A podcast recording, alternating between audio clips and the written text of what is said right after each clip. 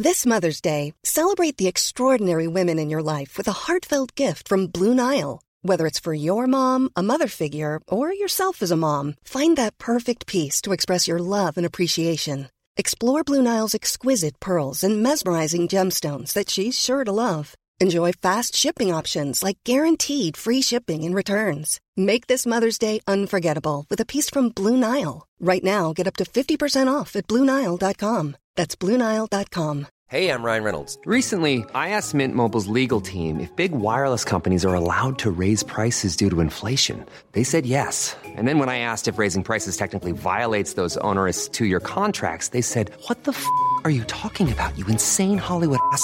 So to recap, we're cutting the price of Mint Unlimited from $30 a month to just $15 a month. Give it a try at mintmobile.com slash switch. $45 up front for three months plus taxes and fees. Promo for new customers for limited time. Unlimited more than 40 gigabytes per month. Slows. Full terms at mintmobile.com.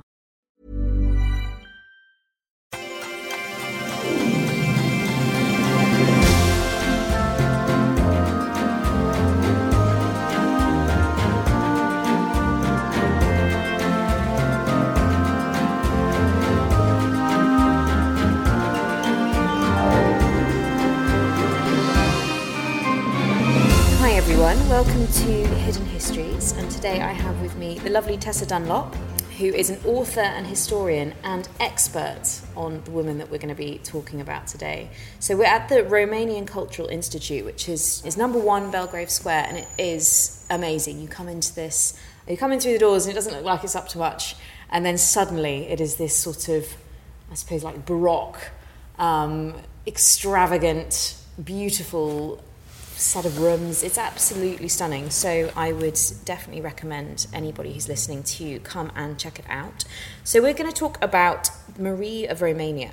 So she was a hugely popular queen and ambassador for Romania. And so Tessa, how did she become Queen of Romania? Right, well, interesting that we're sitting here in this sumptuous sort of fin de siècle environment. You're quite right, the chandeliers are twinkling, competing with the sun outside. She, in fact, was arguably Queen Victoria's most beautiful, ambitious granddaughter. Now, of course, Queen Victoria had a lot of granddaughters, but she was the daughter of the Duke of Edinburgh. She was born in Eastwell in England. And she felt very English all her life. She talked about English blood in her veins whenever it counted, diplomatically, she did anyway. But she was also the granddaughter of Tsar Alex of Russia, Alex II. So she had these extraordinary um, dynastic connections, one to the imperial British royal family and ditto on the other side of Europe in Russia. And the result was her mother, who wasn't particularly keen on England, uh, decided it was absolutely fine to marry off this peachy girl of 17 to a small barbarian state uh, in Eastern Europe, which of course was Romania, very much a sort of a fledgling nation. It had only been united in 1859 and wasn't recognised as a kingdom until 1881, Romania, the unification of the two principalities of Moldova and Wallachia. And poor old Marie, or poor young Marie, I mean, you know, this girl, small girl, who apparently had sort of flirtations, put it like that, with our King George V at the time. Of course, he was a naval man, he was a young lad. But it's said, and there's sort of letters and coquettish references that infer he may have had a little crush on her. Anyway, he didn't move fast enough. And off she went and was married off to this German crown prince of Romania, Ferdinand, who was a Hohenzollern, you know, German stodgy, unprepossessing, very unattractive prince who was in love with someone else. There's several Diana, Princess Diana connections, and one of those is she married a man who wasn't ever terribly into her, and she had, I mean, she was notorious for the affairs that she had, uh, especially in the earlier part of her marriage. So she married Ferdinand. She did what was was uh, demanded of her in the first half of her stint in Romania, because of course she was a princess for, for a long time, and that was have six children, two, at least two of whom were Ferdinand's, the first two, Carol, who was the most appalling king, and her older daughter, Elizabeth. She didn't ascend to the throne until 1914, when her timing, and so often we see with great historical or indeed contemporary political figures, it's all about timing. You know, Macron is just one example of, you know, that modern example of timing is everything. And Queen Marie arrives on the Romanian throne in October 1914. Why is that significant? Because up until that point, the king of Romania, and for various reasons, a lot of Balkan states imported their monarchs. So Romania had imported a German monarch, Carol, hence the reason why the crown prince was his nephew Ferdinand. He didn't, his, he didn't have any extant children. So Carol I was this German king who had committed Romania to a secret alliance with the Central Powers, the Triple Alliance, uh, really against the will of many of his Romanian subjects and politicians. So um, you get this curious situation uh, whereby Romania desperately covets Transylvania, which is part of the Austro Habsburg Empire, because the majority of people living in Transylvania are Romanian. It wants this large area of land on the west. But it's never going to get that because, of course, Austro Hungary is in bed with Germany as part of the Triple Alliance, but Carol is a German king, so he's going to sit with his Germans. So at the beginning of the war, it's crunch time. Which way is Romania going to go? Right? Is it going to go with the Entente? Which might conceivably give it a chance of getting hold of Transylvania, although in 1914 that's a dream? Or is it going to go with um, stick with its German commitment? And it's, it's a real dilemma for King Carol, who's a duteous man of his word, you know, a real kind of German. And, uh, and um, he's heartbroken when it's voted in the Crown Council that Romania will remain neutral for the time being. By then, of course, he's ruled for nearly 40 years and he dies in the October, probably partly due to the heartbreak and strain of what's happening in the war, which didn't begin particularly well for the Central Powers. And then, of course, you have Marie ascend the throne. And why is that timing so relevant? Well, we know that Marie is half English, half Russian, uh, considers herself, you know, an English princess. Romania is her adopted land. She's passionate about Romania joining the side of the Entente our side, becoming one of our allies. Her husband is German, we know this ploddish German Ferdinand. But unlike Carol, he doesn't have the power over foreign policy. That's really with his premier, Brătianu. And he's also an unprepossessing man minus charisma and therefore much more easily manipulated by this very powerful queen. And the, the way in which she conducts herself during the war is I think, without precedent and certainly a precursor of modern times and more modern royals. Okay, so she was in quite a complex position during yeah. the war. Do you think that she successfully na- navigated it, or do you think that she came up against some quite difficult she, well, position? interesting. So initially, she has a nightmare because she wants to just. She's one of those very impetuous women. She keeps a diary throughout the entire war. Um, so you know exactly what she's thinking. She can never hold anything back. She's frightfully pleased with herself, entitled, you know, English, thinks she's rather spiffing. And suddenly, Romania, which is a diplomatic backwater, no one really gives a stuff, is centre stage because both sides are desperate for these bellwether states like Bulgaria, Greece, Romania to jump. They're all sitting neutral, partly because there's gridlock. We know that in the muddy fields um, on the continent. There's gridlock. And if one of the countries jumps and says, We're going with you, it's great for morale. It means that the bellwether state has decided you're going to win in the end.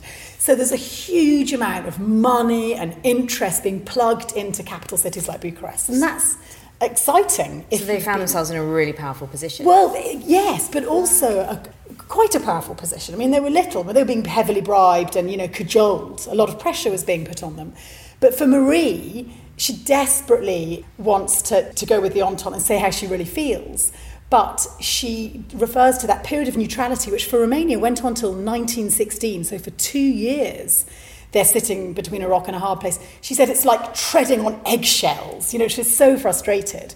But apparently she did it very well. And, and what's very interesting, if you look in the archives, both in Windsor and in Bucharest, is that her government used her to make sure they had a very distinct voice, both in London and, of course, in Russia, St. Petersburg. She, dear Nikki, you know, dear cousin Nikki, and to King George, oh, George, I know maps aren't your thing, but if you could just have a little look at a map, you know, that sort of tone.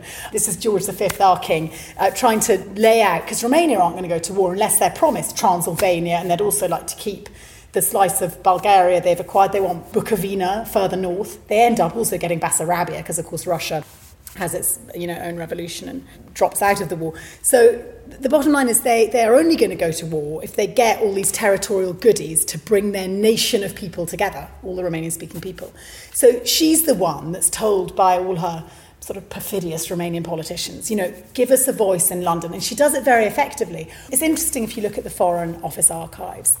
We are very disdainful of East Europeans, and Romania had a shady reputation for extreme anti Semitism. They never enfranchised their large Jewish um, minority, although they, they were told they had to by the Treaty of Berlin, and they totally ignored it.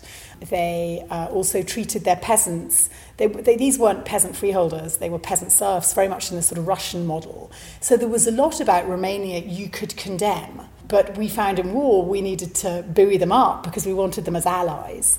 And Marie, of course, as the, emerging face of Romania, was English, palatable, believable, and trustworthy. The other thing was we didn't trust them. Oh, these Orientalists bartering and you know balkanists and we were just rude and didn't trust them and thought they were dishonest so she had a very key role as a diplomat for her nation and it's very unusual for a woman that and was clearly guided by by her um, not just her premier uh, Ion Brătianu, her prime minister but by her lover uh, Barbu Știrbey uh, Știrbey was a Romanian prince she had I think at least two children by him certainly her younger son who perished in the war um, of typhoid fever. He was, he was Barbu's child. But Barbu was a sort of incredible back channeler, very effective courtier, and the brother in law of the Prime Minister. So Marie's right in there, okay? And we, we know from the letters that she was their, their voice, if you like, in Russia and London. Then, of course, finally, they decide they've got to jump. We put huge pressure on them, Britain and France. And in, in many ways, quite unfairly, because we're, we're not going to deliver a sort of spearhead attack from Salonika that we promise. We can't get the munitions they need through Russia. It's simply not possible. And, uh, and Romania, interestingly, was a massive exporter of oil and grain.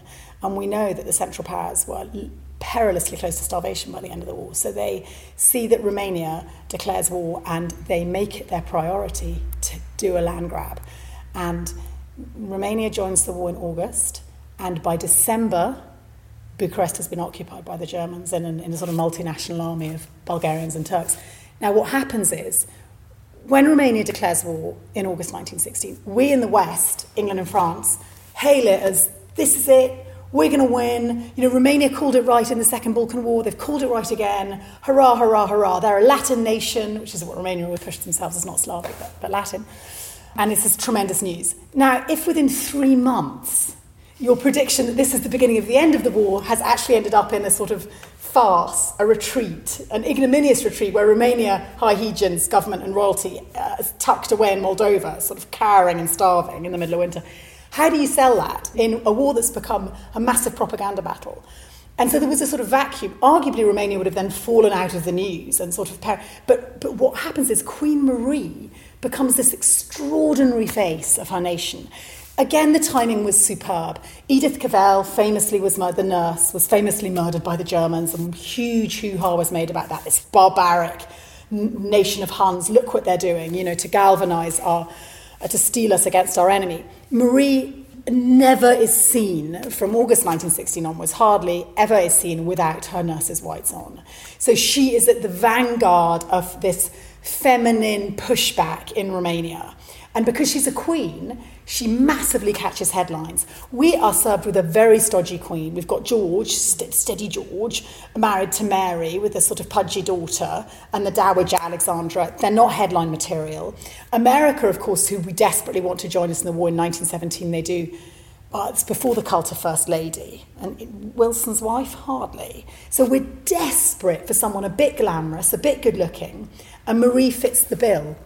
She loves she, she's really the sort of again there's a similarity there with Diana where the, the media love her. They come cinematographers journalists Century magazine the Daily Mail the Times everyone flocks to Marie because she's great. My, my poor peasant soldiers. And of course typhus rips through the army in the east. And Marie is like, no, girls, put on your whites and get out there and look after these guys. So she and, and she leads the push. Now, a lot of people have criticised the fact all the attention was on her, not the other women who were making an effort. But to an extent, you need to concentrate your propaganda. You need to distill it. And here was this wonderful concoction of passionate about Romania, but also a hybrid, an English Russian hybrid royal. And she writes books about her country. Hodder and Stoughton bring out this book that's then published in the Times about, oh, my poor innocent people, look at their darling churches and little brown gypsy children, and oh, they're so innocent. And there was a sort of purity about the stories she was selling about her nation, which reversed this idea of perfidious Balkans who just fight among themselves. So she did an incredible favour, really, to, to Romania in some respects. And then finally, Romania capitulate. What happens is their allies are Russia. We know Russia falls out of the war, has a revolution. It couldn't be worse. It just goes from bad to worse. And she's heartbroken, of course, by this because she gets on very well with all the Russian elite. And there is a fear that there'll be contagion. If they've knocked off the Tsar, they're going to knock off the Romanian monarchy. But what's very interesting about Romania is there's this clear love and affection for Marie. She's present at all the march past the soldiers you know, are, are devoted to her. And the newsreels in the British Film Institute archive are amazing of her going and giving her soldiers sweeties and trinkets. They're all really stylized. But it's extraordinary to think that those newsreels were being played out in Britain, you know, from coming from the Eastern Front. And typhus is a very, it's very infectious. A lot of the medical. She was putting herself at risk. Yeah, massively. Yeah, well, that was Saint-Aulaire, who was a rather high-profile French diplomat out there at the time. All the French loved her. She spoke French. He couldn't get over the fact that she insisted on not wearing rubber gloves when she tended the, tr- the dying troops, the infected troops. She said, Well, I can't let them kiss Indian rubber. You know, and again, there's that parallel with Diana. And yet, this is 60, 70 years before that period, you know, when Lady Diana famously insisted on touching the AIDS victims so she, she, was she was pretty mind blowing. And in 1918, the New York Times said she was one of the most vivid personalities of the war. America couldn't get enough of her. Again, her books were published over there, and Century magazine wrote an article describing her as the soldier queen. She had a nominal role as head of a regiment, uh, which she of course played up. I mean, she was a massive show off. You know, you need to be an exhibitionist like Churchill to command the moment so brilliantly. But what happens is Russia falls out of the war, so Romania is effectively encircled and they're forced to capitulate to the Germans in March 1918. Britain and France are saying, no, stay in the war, fight to, and Marie is, I want to fight to my last man, have I not English blood in my veins? And all these letters going to King George saying, look, George, I'm doing all I can, you know. And she very much champions the Romanian king, her husband, German Romanian king, and the elite not to sign the peace, the Bucharest peace with Germany. And it's, it's very important that later at the peace conference that she can say, look, I never signed, my, you know, the king never signed that peace treaty with Germany. And Brătianu, the prime minister, who briefly retreats, allows Marghiloman to take over, you know, he comes back and, you know, they're sort of hands off, hey, we didn't surrender, you know, and she, she helps that narrative. Look, we had no option, because arguably Romania came into the war too late and surrendered too soon. You know, if you actually broke down their, their, their war narrative. Yeah, they did briefly rally in 1917, and that took pressure off the Western Front. They had this kind of push against the Germans in August of 1917, which, given that the Russians were by this stage revolting and, and not really in the game, was impressive. But I think for me, what stood out from looking, spending a lot of time with Queen Marie, because I spent hours with her in the archive. Funnily enough, at the beginning of the war, I know that her young, her youngest son is going to die and I'm reading her, her diaries. And I know he's going to die, and she doesn't know he's got typhoid fever. And, the, and what's happening is the Germans are getting ever nearer, every day they're getting nearer and nearer Bucharest. And you also know that Bucharest's going to capitulate, you know, it's going to be occupied, and you know the son's going to die, and she doesn't know, and you're reading this diary, and you're just like one step ahead of her. And I just found myself crying. So I, I found myself nearly on the documents, you know, on the actual diary. I had to be really careful. There's something so human about her, you know. And she, when Romania then ends up at the peace conference in 1919, I mean, it's the man's world. You know, it's where all the, the big four come, they gather. Millions of people have lost weight with personalized plans from Noom, like Evan, who can't stand salads and still lost 50 pounds. Salads, generally, for most people, are the easy button, right? For me, that wasn't an option. I never really was a salad guy. That's just not who I am. But Noom worked for me. Get your personalized plan today at noom.com. Real noom user compensated to provide their story. In four weeks, the typical noom user can expect to lose one to two pounds per week. Individual results may vary. How would you like to look five years younger? In a clinical study, people that had volume added with Juvederm Voluma XC in the cheeks perceived themselves as looking five years younger at six months after treatment. Look younger, feel like you. Add volume for lift and contour in the cheeks with Juvederm Voluma XC. Reverse signs of aging by adding volume to smooth laugh lines with Juvederm Vollure XC. For important safety information and to find a licensed specialist, visit juvederm.com. That's J U V E D E R M.com. Not for people with severe allergic reactions, allergies to lidocaine, or the proteins used in Juvederm. Common side effects include injection site redness, swelling, pain, tenderness, firmness, lumps, bumps, bruising, discoloration, or itching. There's a risk of unintentional injection into a blood vessel, which can cause vision abnormalities, blindness, stroke, temporary scabs, or scarring. Talk to a licensed specialist to find out if it's right for you. Ready to pop the question? The jewelers at BlueNile.com have got sparkle down to a science with beautiful lab grown diamonds worthy of your most brilliant moments. Their lab grown diamonds are independently graded and guaranteed identical to natural diamonds, and they're ready to ship to your door. Go to BlueNile.com and use promo code LISTEN to get $50 off your purchase of $500 or more. That's code LISTEN at BlueNile.com for $50 off. BlueNile.com code LISTEN. How did she, yeah, exactly, how did she manage to glean respect from some of, you know, the leading politicians on the world platform at that peace conference? Well, that, that is really interesting. First of all, her Prime Minister, Bratianu, mm.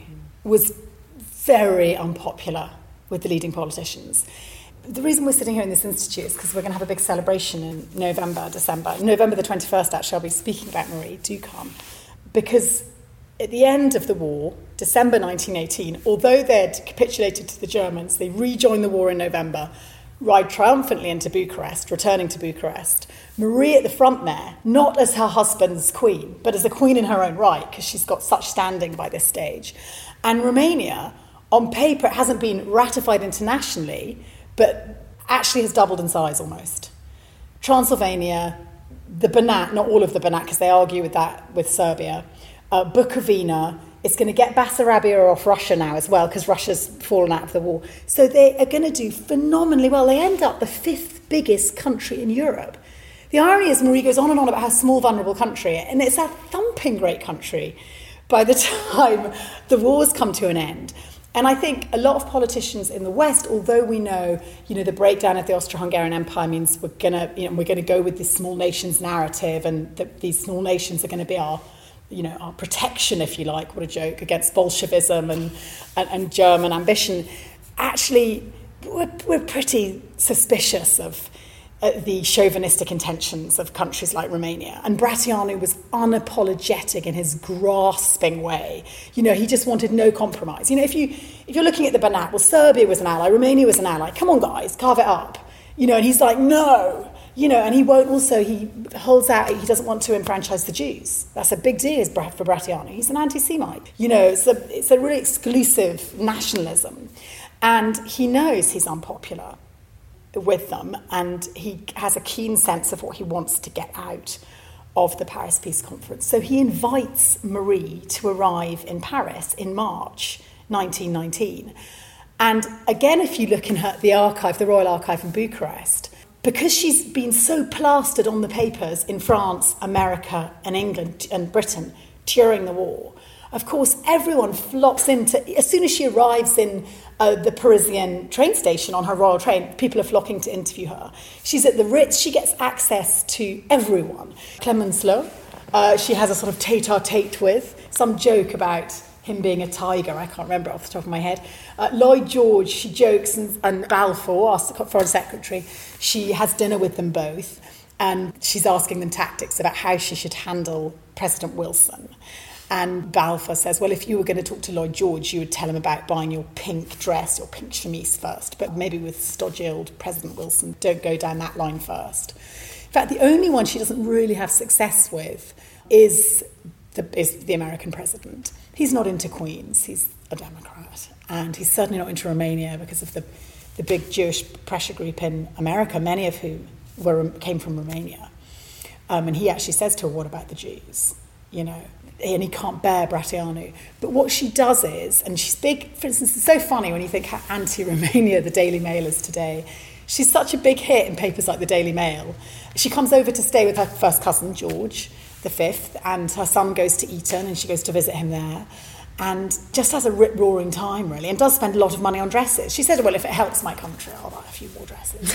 She's frightfully pleased with herself. But I found because there is this sort of familiarity about her because of her background and because she puts it out there it almost makes her fun you know she's a sort of verging on being a caricature of herself at times and knows that you, you can't help but sympathise with her and of course george thinks it's all rather vulgar this playing with the press and doesn't let the romanian legation have their, their press interviews in Buckingham Palace, and he thinks the papers are filthy rags. But actually, who was with the zeitgeist? Who, who read the direction that, the, that royalty were going to have to go in. Marie did. And bearing in mind that at the end of the First World War, just how many monarchs, five or so, had, had lost their position. You know, the Tsar's dead, the Kaiser's abdicated, all those German princes gone.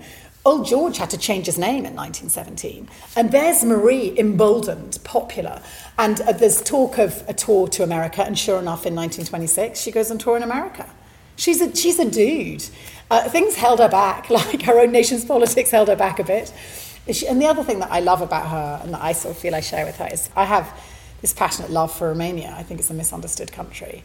And she she just adored Romania. She adored it. And she got so frustrated with her politicians who were sort of were corrupt and self-serving and it was an oligarch and arguably it's not that much better today in some respects. You know, it's not it's not, you know, maybe leading from the front in the EU, but I think you know, it's just a country that I think inspires incredible sympathy, and she understood that, and she, yeah, she was great.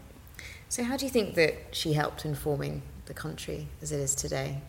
The sort of popular perception of it. Well, that's an interesting question. She's once again hugely popular in Romania, Marie, because she was buried. Her legacy was very much buried by the communists.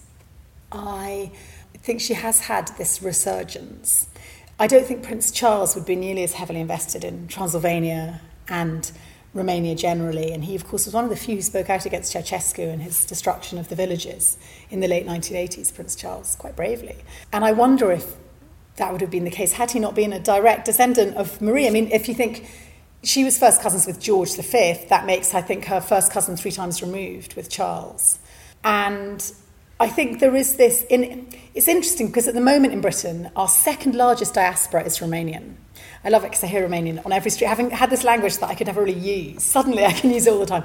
But I think there's a question people think sort of why? Why are there so many Romanians here? And actually, Britain, insular Britain, we were always into our empire. We were never particularly engaged in Eastern Europe. We've been poor Europeans for much of our history, um, including today. And I think that it's really pleasing. There is this very viable, real Anglo Romanian connection uh, that goes back to the end of the First World War. And she was an incredibly loyal ally. From the beginning of the war, she wanted to fight with Britain. There was no question. You know, and it, for her, yeah, she knew that Romania wanted to acquire Transylvania, which it did. But it was also because she was a Brit. And she felt that really keenly. And in her diary, whenever there's money coming in, well, after Romania's rolled over by the Germans, you know, quite a lot of money comes across from Britain, fundraising and, and, and so forth, in her name, sending it directly to her because people trust her, they think she's a British royal.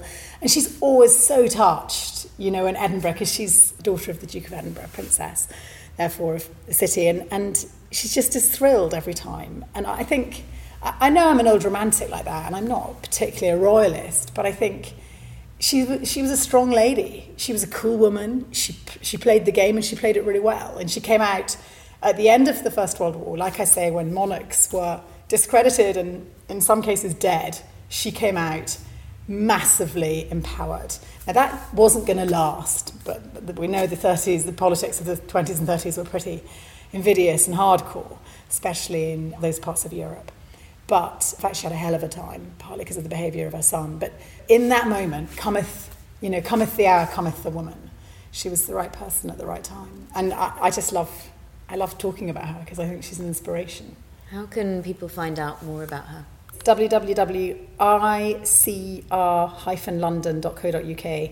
That's www.icr london.co.uk. It's the Romanian Cultural Institute. In fact, her son bought this extraordinary building, Carol II, in 1937. He, he had made many mistakes, but he did acquire huge mistakes. Incredible real estate in Paris, London, and New York which is why we're sitting here today. So again, there's a direct connection. And it is amazing. Marie. And you have to come to learn more about Queen Marie and also just to see the beautiful building. Yeah, and apparently there's going to be Romanian wine and music. Oh, there you go. Yeah, Marie would approve. She loved a party. Tessa, where can people follow you on social media? Um, at Tessa Dunlop on Twitter. In fact, we should tweet about this. I should put up a photograph. There's so many photographs of her, and I'm hoping BBC Breakfast are going to run a bit of footage of her tending the, the troops on the front line for the armistice programme. So fingers crossed. So look out for her. I'm doing what I can, and I'm just finishing my PhD, and then and then I'm going to have to write a book because PhDs don't really let you indulge in affairs and such like, you know. So there's lots of Marie that needs to be unpicked in more salacious detail. Oh, we'll look forward to it, and we'll have to have you back to talk about it. Thank you, Helen.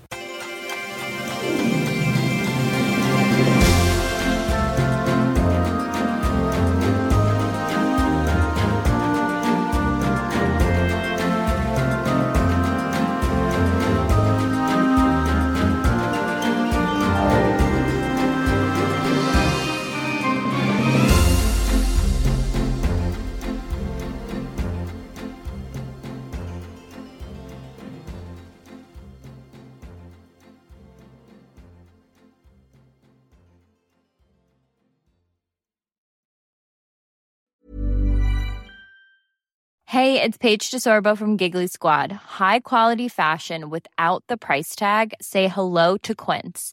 I'm snagging high-end essentials like cozy cashmere sweaters, sleek leather jackets, fine jewelry, and so much more. With Quince being 50 to 80% less than similar brands.